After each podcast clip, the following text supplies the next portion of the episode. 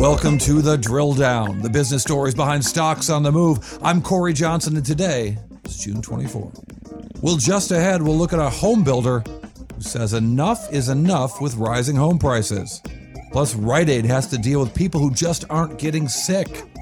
And FireEye's COO John Watters tells us the drill down just how his company is going to split itself in two. But first, it's sponsor time. The drill down is brought to you by Aiera, a one stop equity platform where you can seamlessly connect to any earnings call and surface actionable insights automatically. Aiera's AI powered tools will allow you to work faster and smarter. That's Aiera, A I E R A dot com. And we hope you listen to the drill down every day, at least once a day. Heck, I could listen to this thing over and over and over again, and I do. But it's easier when you hit the subscribe button or the follow button in your favorite podcast app. Make sure you don't miss a single episode. And let us know what companies you think we should be drilling down on. Talk to us on Twitter and Instagram by following at DrillDownPod and connect with us directly at our website, bizpod.net. Well, I'm Cory Johnson. Welcome to the Drill Down. We've got the business stories behind the stocks on the move, and that's not all. We've got our editor, Ben Wilson, in for Isaac Webster today. Ben, uh, we're going to go over the three most important stories in the world of business today. I'm glad to have you along with us. That sounds great, Cory. It's good to be here. All right, here. so let's start with the most important. It's so good to have you. Um, you're here every day. We just don't always get to hear from you. Um, starting with the most important three business stories of the day, we got to start with this infrastructure deal. So President Biden signed off Thursday in a bipartisan agreement uh, put together by 10 senators uh, from both sides of the aisle that's going to pump hundreds of billions of dollars into the, of new spending into infrastructure projects across the country. Uh, it's a big deal. It's a big political deal, but it's a big business deal. A lot of money is going to be spent. So, some of this money, when you hear the trillion dollar plus tab put on it, that's over the course of maybe eight years. It's some money that was already committed, but there's some new money $579 billion a year of new money. And the three biggest buckets there, I'm going to tell you right now. So 53% is going to transportation, 11% is going to broadband, and 9% is going to water infrastructure. So this is, a, this is a ton of money over the course of eight years. Um, and the money's going to start uh, soon if this thing can get through the uh, through, through Congress. Uh, there could be even more. There's lots of politics going on. But fundamentally, Ben, this is a real uh, a really big deal because there's going to be a lot more spending on those infrastructure projects of all sorts all over the country. Well, we've been talking about this infrastructure bill for a while, so I'm just happy that something finally got signed and we're moving forward. Yeah, well, at least they got a deal. They haven't, they haven't signed it yet, but they've got they've come to a basic terms of agreement of the bill. We'll get more details about the bill over the next 24 hours, but of course, it has to make its way to Congress and through Congress. But this is a, a significant accomplishment just to have any kind of agreement coming out of Washington D.C. I'd like to think it's because I was in Washington this week and just left some really good Northern California vibes on those fine people in that beautiful city, our nation's. That capital. must have been All it. Cory. Uh, best, uh, most important business story number two. Let's talk about jobs. Uh, we got some employment numbers today, uh, and they weren't great. These are initial files for unemployment. So uh, I don't want to necessarily compare it to what economists thought, but there was a uh, the numbers were disappointingly worse. Which is to say, it looked like this really broad economic recovery was happening and more employment was happening, but it's not happening as much. Initial files for unemployment were 411,000 uh, for the week. That was 418,000 the prior week. It's down a little bit, but not down as much. Continuing claims were at 3.53 million a week ago. Now they're at 3, 3.39. So they call it 3.5 to 3.4. Again, not, you know, not great. Uh, specifically, if we break it down and look at kind of the places where we had the biggest increases and the biggest de- decreases, uh, the states that were the worst, the biggest increases in unemployment. Pennsylvania added 15,000 people uh, unemployed, Michigan, 2,000 new people unemployed, and Connecticut, 1,000. Whereas the decreases were in Illinois, California, and Ohio, in each, each case, about 3,500 people uh, uh, uh, fewer applying for unemployment. But we can see in some places like Michigan, like Pennsylvania, like Connecticut, kind of scattered around the country, um, unemployment uh, and employment itself uh, not going great for a lot of people. All right, let us move on to the third most important business story of the day. Ben, uh, interesting development at Ford. One of the highest ranking employees at the, at the, company, uh, the chief technology officer, Ken Washington, he's leaving to become the vice president of software engineering at Amazon. That's right. That's where we are right now in the world of innovation, where you have the top technical talent at an automaker is going to go run software engineering for Amazon in Silicon Valley. He's going to come to Sunnyvale, Ken Washington, um, also one of the highest ranking African Americans uh, in the auto business, but uh, uh, and uh, uh, does some stuff at University of Michigan. That's sort of how he ended up at Ford. Uh, but he is, you know, after some really significant changes at Ford, and obviously there are big changes towards an electric F 150 and electrification of a handful of vehicles and a big move in that direction. he's leaving that that move behind him to join Amazon and run software engineering. Also interesting, uh, the D- Detroit Free Press found this out and broke the story. They got a comment out of Ford. Amazon would say nothing, as is typical of Amazon, not sharing any information about it. I'm surprised that there would be that much overlap in what he'd be doing at Ford and what he'd be doing at Amazon.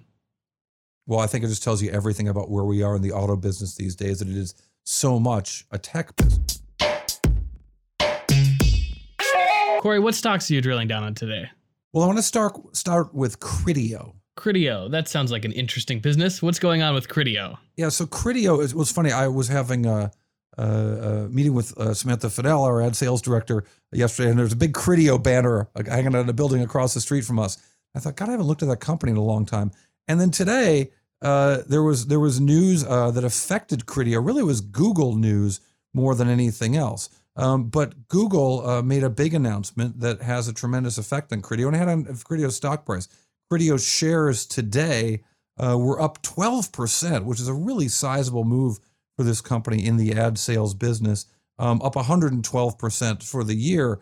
Um, so what's going on with Criteo? Well, Criteo um, is uh, does a lot of work in advertising and retargeting of advertising, and they depend on cookies the kind of cookies that we, we all use when we use a Chrome browser, like you and I are right now, right? Um, yeah, well, I'm using a Brave browser, but whatever. Um, uh, Google announced earlier that they're going to move away from a certain kind of tracking cookies, these third party cookies that can follow you across the internet and monitor your uh, what you're doing, your your behavior and your attributes. They said they were going to get rid of them uh, pretty soon, but they announced today they're going to delay that effort to phase out third party cookies in the Chrome browser by more than two years, pushing it all the way to mid to late 2023. That gives um, uh, life to the business that is so central to Criteo, that business of retargeting uh, uh, ads uh, that, that they want to send, uh, show their users. So, what exactly is retargeting? So, retargeting is a form of online advertising. It uses data to to re-engage leads, if you will. So you log onto a site, you see an ad, you don't click on the ad, but now the advertiser knows it's you. So you go to another site and the same ad pops up. And you go to yet another site and that same ad pops up. Well, that's the Criteo, that's a targeting or retargeting that Criteo uh, can help allow. Now they had a plan to deal with the changes at Chrome if they happened. But I listened to the last conference call and I think you could hear in the voice of Criteo's CEO, uh, Megan Clarken on their last conference call that they were clearly worried about what was about to happen with Chrome and how they were going to do with it, what it's going to, the effect would be on their business of retargeting. We see the future as being bright for retargeting. Uh, we've put a lot of focus in on the the story that we tell, the caliber of the team that we wrap around it. And the headwind for retargeting is still Chrome. Uh, and so we've been very open and transparent around uh, the effects of Chrome, the, the, potential effects of Chrome on our retargeting business. Um, and that we have some good responses to as well in terms of how we mitigate against what uh, what Google uh, are going to do uh, when they phase out third-party cookies. Well, they're not going to phase them out anytime soon. That's good news for Criteo, and that is why that stock got a, a big bump today. And it's good news for that company's ability to earn over the next three years and transition to some other kind of business. Um, they got they got a, a breath of life.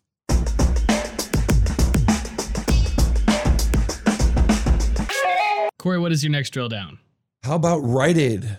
Rite Aid. Rite Aid Corporation down big, 14.4% today and up 36% for the last year. What's going on with Rite Aid? So you would think, right? So if the market's been up about 40% in the last year, Rite Aid trailing that. You'd think they'd be doing better because of that. One of the places that people have gone uh, in the last year and really in the last few months, especially, has been a Rite Aid or a Walgreens or you know wherever your health care happens to get that vaccine. And we heard earlier from Walgreens that they actually saw a lot of nice sales from people showing up to buy things um, when they were waiting in line for their vaccine. They actually saw an increase in sales sales because they saw an increase in the number of people in their stores. But um, Ben, if you had a, a cough, cold, or flu in the last say 15 months? No, I'd say I've been remarkably healthy for the last 15 months or so.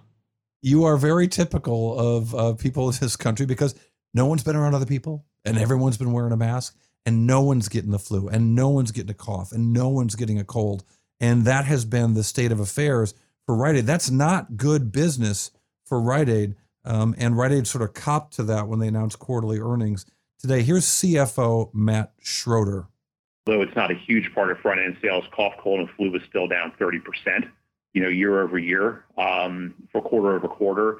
And then our acute scripts on a two year stack basis are still down almost 12%. And so I think what we're seeing is, you know, there's when you peel back, you know, the benefit of the COVID vaccines and you peel back, um, you know, some of the, you know, great signs for kind of recovery. The fact of the matter is we're still seeing some trends in our business that are what I would call kind of COVID related trends, especially in the, the acute script category.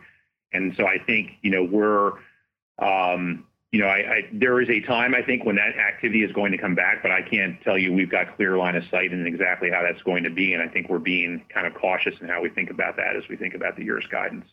So that was remarkable to me, Ben. The the the, the slowdown in people getting sick and going to the hospital for other stuff besides COVID has led to a slowdown at Rite Aid. The stock got beat up today for that reason, but it, it clearly is a headwind for this company. So much so that they're scratching their heads trying to figure out uh, when their good old business is going to be good again. Now, Cory, when they mentioned that cough and cold is down 30% from last year this quarter, is that June of last year while COVID was still going on? So people are getting yeah. So it was the quarter that less. It was the quarter that ended in May. So you figure that that was that was May, that was April, that was March. So uh, even last year, it's down from that. Um, I'll tell you, I, you know, so the last couple of weeks, I've stopped wearing a mask in a lot of situations, and I pretty quickly got a little sniffle and a little bit of a cold. I thought, oh, this thing again. I haven't had this for a long time, so we'll see how long that lasts for um, for the folks at Rite Aid. But uh, it, I think it's kind of interesting how we've seen a really uh, big change in um, uh, what had been their typical business of cold, cough, and flu, and how it's hurt their business overall. Well, bad news for Rite Aid, good news for most other people. Yeah.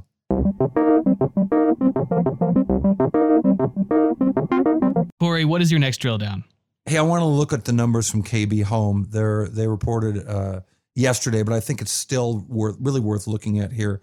Um, the stock uh, at KB Home. Well, you, I think you took a look at it, right? Yeah, KB Home. It's down seven percent today, but up twenty one percent for the year. Uh, so what's going on with KB Home? Yeah, so uh, they reported uh, increased revenue, which you might expect, right? Because as we know, people are buying homes like crazy. They're paying up for homes.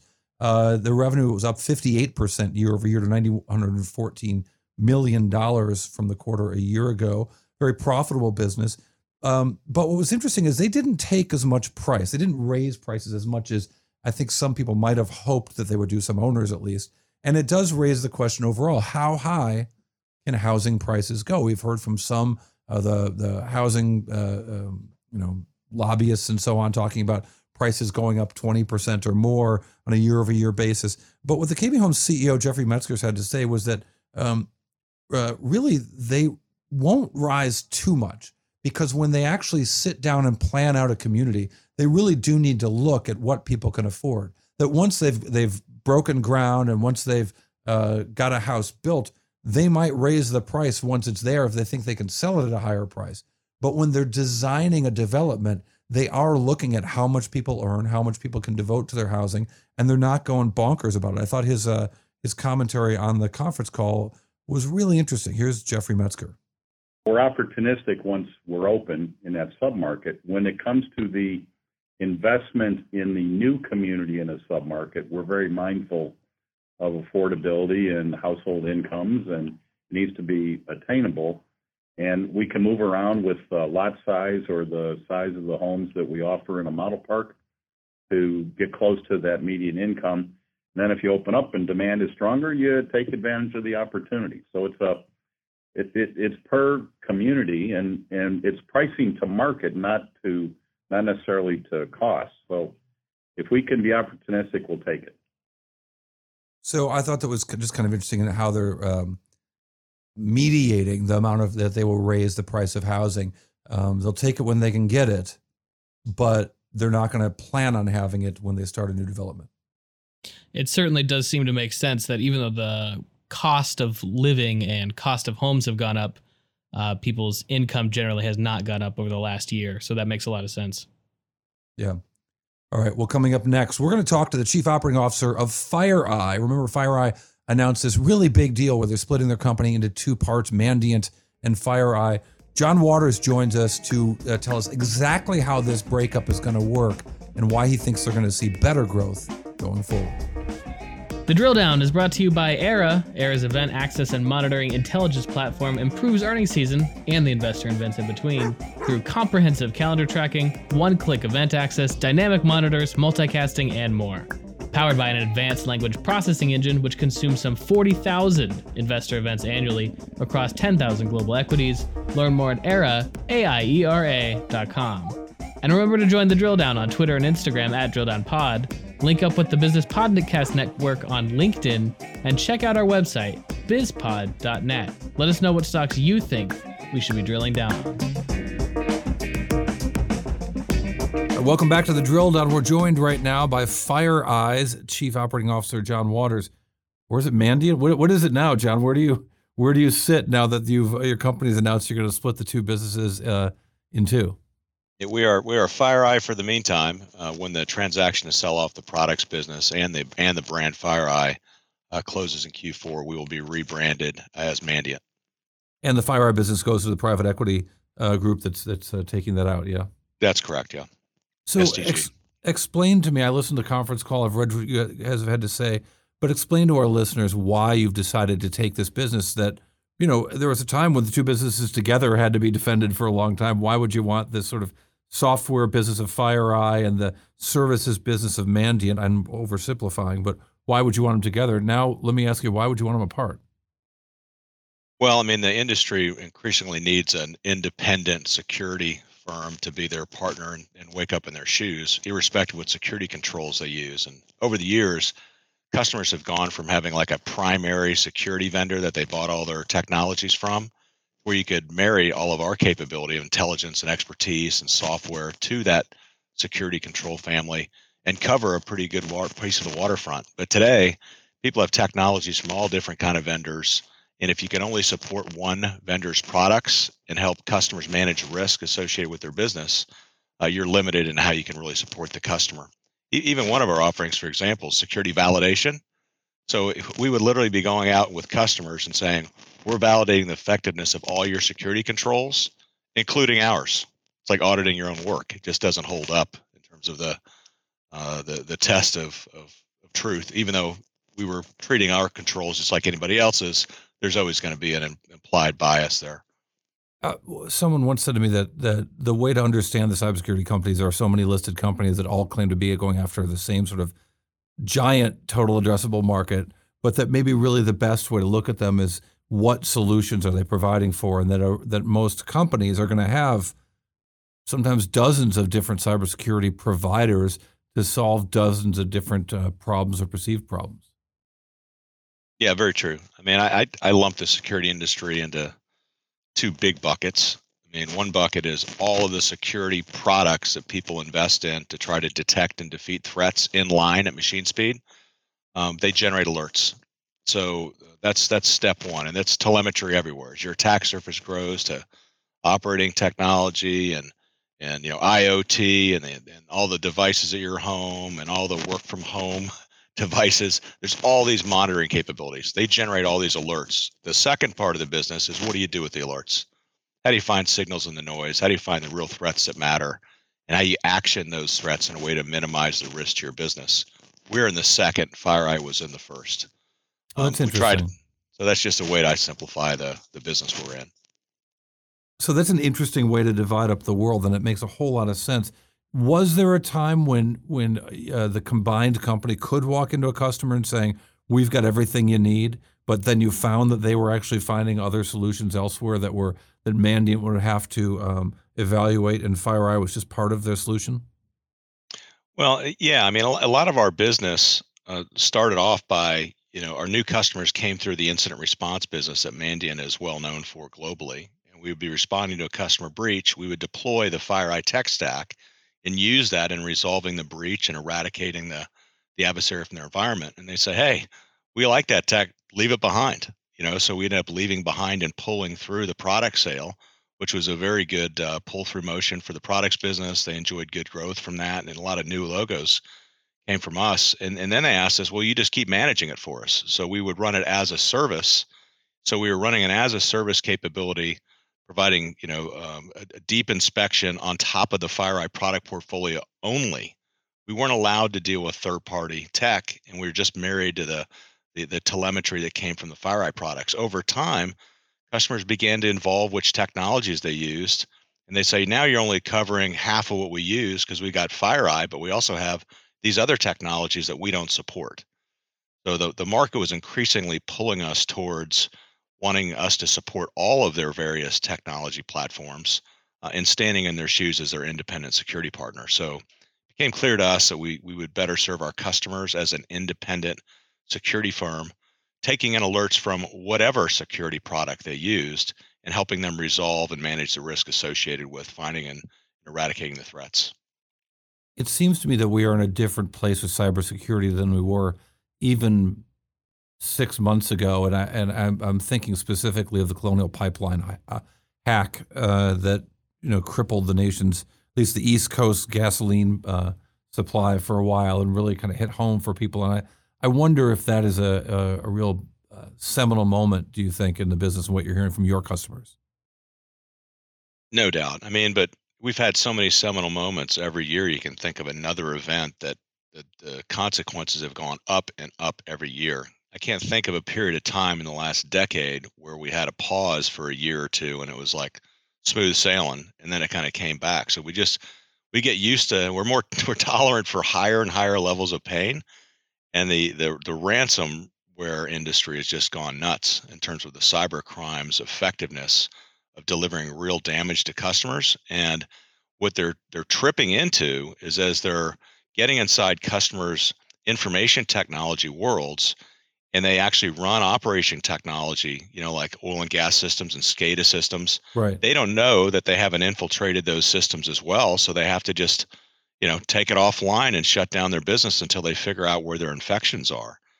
Uh, so they don't want to put risk, physical risk, to their downstream customers. So they, they've just the, the adversaries injected so much doubt into into the integrity of security defenses that nobody knows what to trust anymore you know they don't know if their stuff works or not. Um, and that's really uh, the focus of our business is helping deliver confidence and security and validating all of their security controls against the actual threat adversaries and saying hey if they ran this against you your your capabilities will detect and defeat them or they won't and here are the two areas they fail that you need to fix. How much of that is a is a body business? How much of that is you having the right kind of analysts and people who can just kind of march into a, a customer and and go through their systems with them, and how much of that is automated? A great question. I mean, so much of the perception That's of my business, job. That's my job. so much the perception of the business is we're just a services business. But what we take is that intelligence and expertise that's core to our fabric, and we deliver it through software. So what I just described is complete software. It's security validation. We take our intelligence knowledge, we codify it in software, and build a, a software version of an attacker so we can run it at line speed in their environment. And then we go run that attack inside a customer's environment and using the exact ex- tools and technology that a adversary uses to see where their security controls break down. That's all through software and they can do it 24/7 365 and continuously update that validation capability as the adversary changes their tools and techniques. So what does that mean for your margins going forward? Uh, now that you know, again, my perception that FireEye is more um, software than than than you know human capital. What does it mean for your gross margins over the long haul? Uh, we'll approach SaaS gross margins in the next three or four years. I mean, really? they were ended towards seventy. I mean, right now that's 61, which is a blend between 50% services and roughly 50% SaaS. But the SaaS business is growing quickly, and additional investment is made to expand the functionality and the modules and capability on that SaaS platform. So, as that mix shifts towards SaaS, it'll pull up our overall margins. That's that's really interesting. That'll be an amazing thing to see. Um, has the you you talk about the the enemy, you talk about the the hackers. Are I don't know if this is a silly question, but are there a lot more hackers than there used to be? Because I'm I'm no rookie when it comes to covering technology and understanding technology, understanding hacking, and and I and I and I, I like to think I know a lot about it, but it really does seem that the number of attacks are greater even as as you mentioned the surface area. Yes in some regards the surface area has gotten bigger. In other regards companies have gotten a lot more savvy about this stuff that you know i would expect the low hanging fruit of old industrial companies like a colonial pipeline to get picked off. But to the, the level of activity that we've seen at the nsa at the we don't really know what what three letter agencies suffered from SolarWinds, for example but it really does seem like there's a lot more activity definitely a lot more activity uh, not necessarily a lot more attackers. What they've done is become more more organized and more automated in the way they attack, you know, a set of targets. So they can actually build and craft an attack methodology that is a bespoke capability for each individual victim. So they're using technology to deliver, you know, an attack against what might be 10,000 customers. But the final mile is enabled through reconnaissance work so they can actually make each tack somewhat customized for each of the targets. And you know, if they shoot it at ten thousand and they get in at you know a hundred of them, um, and they can get you know they ransom each one of them for a million bucks, that's a pretty good business. That's, that's a good return, and uh, it's uh, better than email marketing. I oh, no doubt about it. I guess it is email marketing at some level. That's exactly what it is. That's what um, phishing is, right? right. Well, indeed. Uh, how what percentage of this is nation state? Um, is is plainly nation state? And and because it seems that there's a, a, shadow nation state, right, which is where you've got um, places that hackers are allowed to operate, and then when when a, a, hostile government wants to deploy them, that'll say, okay, guys, we're all working together right now. Let's shut down this country. Where this part of this country, uh, Crimea was an example where that happened, right, where you had hackers um, hack some of the vital systems in that country. Happened years ago, even in other parts of the former Soviet Union. Um, but specific nation state activities like those that uh, China has been accused of, North North Korea and Russia? Uh, the, the, specific nation state is is is still very active. I mean, we got all the media and press around all the intellectual property theft that took place. Right. I mean, just probably the biggest wealth transfer in the history of the world from from modernized technology led countries to emerging countries that could take that technology reskin it on a cheaper labor force and go to market more effectively than the places they stole it from. So, so China was a national culprit on that that scene. Has been called out accordingly. Uh, but what you see now um, is this nation-enabled threat that has taken the shape of ransomware, to where it's good for their national interest to enable these criminals to operate there, and they just get a piece of the vig. You know, so I mean, I look at Russia as one of the largest hedge funds in the world I mean, they just get a piece of everything that their criminal enterprises build, and they require them to reinvest it back into their their economy. So it's the it's the Robin Hood of the world in terms of stealing from the rich countries and delivering it back into the emerging there, and it's uh um, it, it's it's run rampant.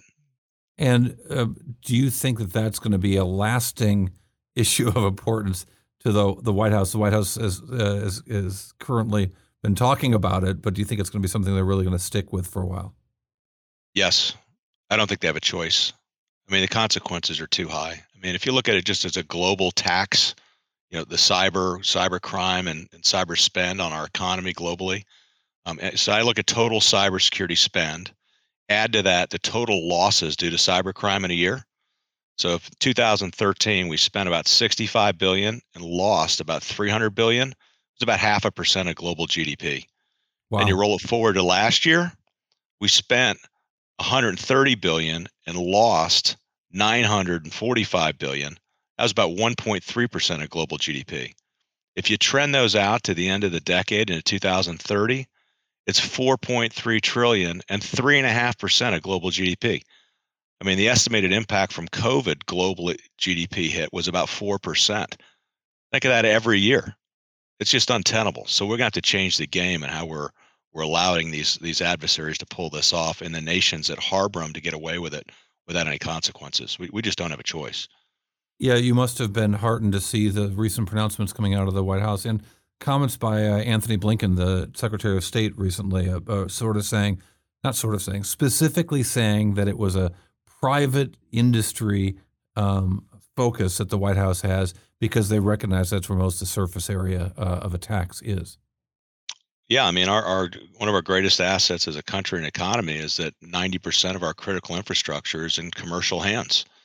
Um, you know, the, the downside of that is 90% of our critical infrastructure is in commercial hands that, that, that don't have the ability to fight back. You know, it's like fighting in a boxing match with your hands tied behind your back. All you're trying to do is avoid punches. So you have to have somebody else that's there that that is nationally aligned with you to protect your interests, um, which the capabilities reside in the government, the authorities reside in the government, uh, and they're, they're just going to have to step up and uh, you know apply their their their full set of deterrents to uh, adversaries that are that are causing harm to the country. Is ransomware far and above the most uh, uh, prevalent of these kinds of attacks? Yes, yeah, and it's it's uh, I think there's been almost a direct correlation with the rise of the cyber insurance industry and the rise in size of ransomware attacks and associated requests. I mean, if, if you're if you're an attacker, the first thing you want to do is is go into one of these cyber insurance companies, get a list of all of their policyholders and how much they just insured themselves against. And if you know somebody's got cyber insurance for three million bucks, why would you ask for ten grand? you, Yeah. know, you know exactly what they're capable of paying. They can write a check and there's no consequence. So you're going to get easy money uh, from those type of targets. So you've seen a, an explosion in cybersecurity insurance and I, I just can't help but that's not somehow connected to the amount of ransom that's being paid today. Um, is, is you know people just pay because there's no consequence to them. Might, might as well. Wasn't it John Dillinger? Why does he rob banks? Because that's where the money is. Hundred percent. 100%. John Watters, uh, we really appreciate your time. John Watters is the Chief Operating Officer of FireEye, which we'll soon call Mandiant.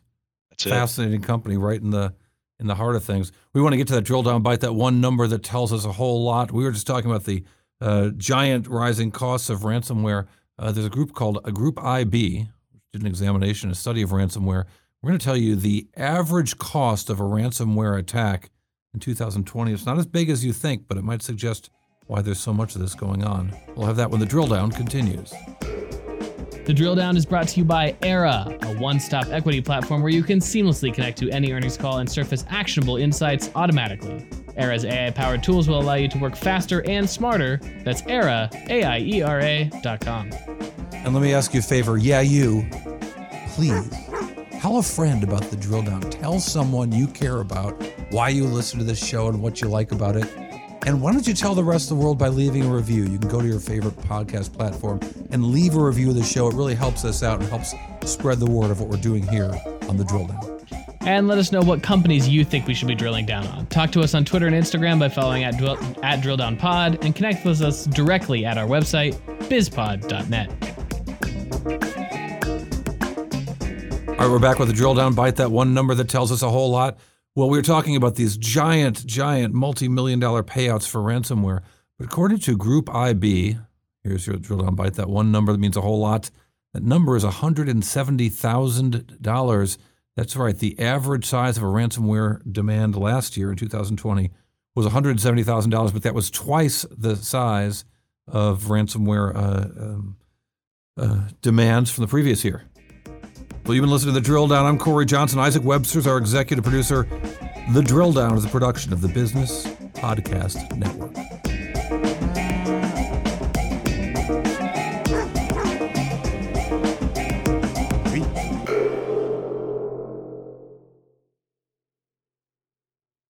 This podcast is a part of the C Suite Radio Network. For more top business podcasts, visit c-suiteradio.com.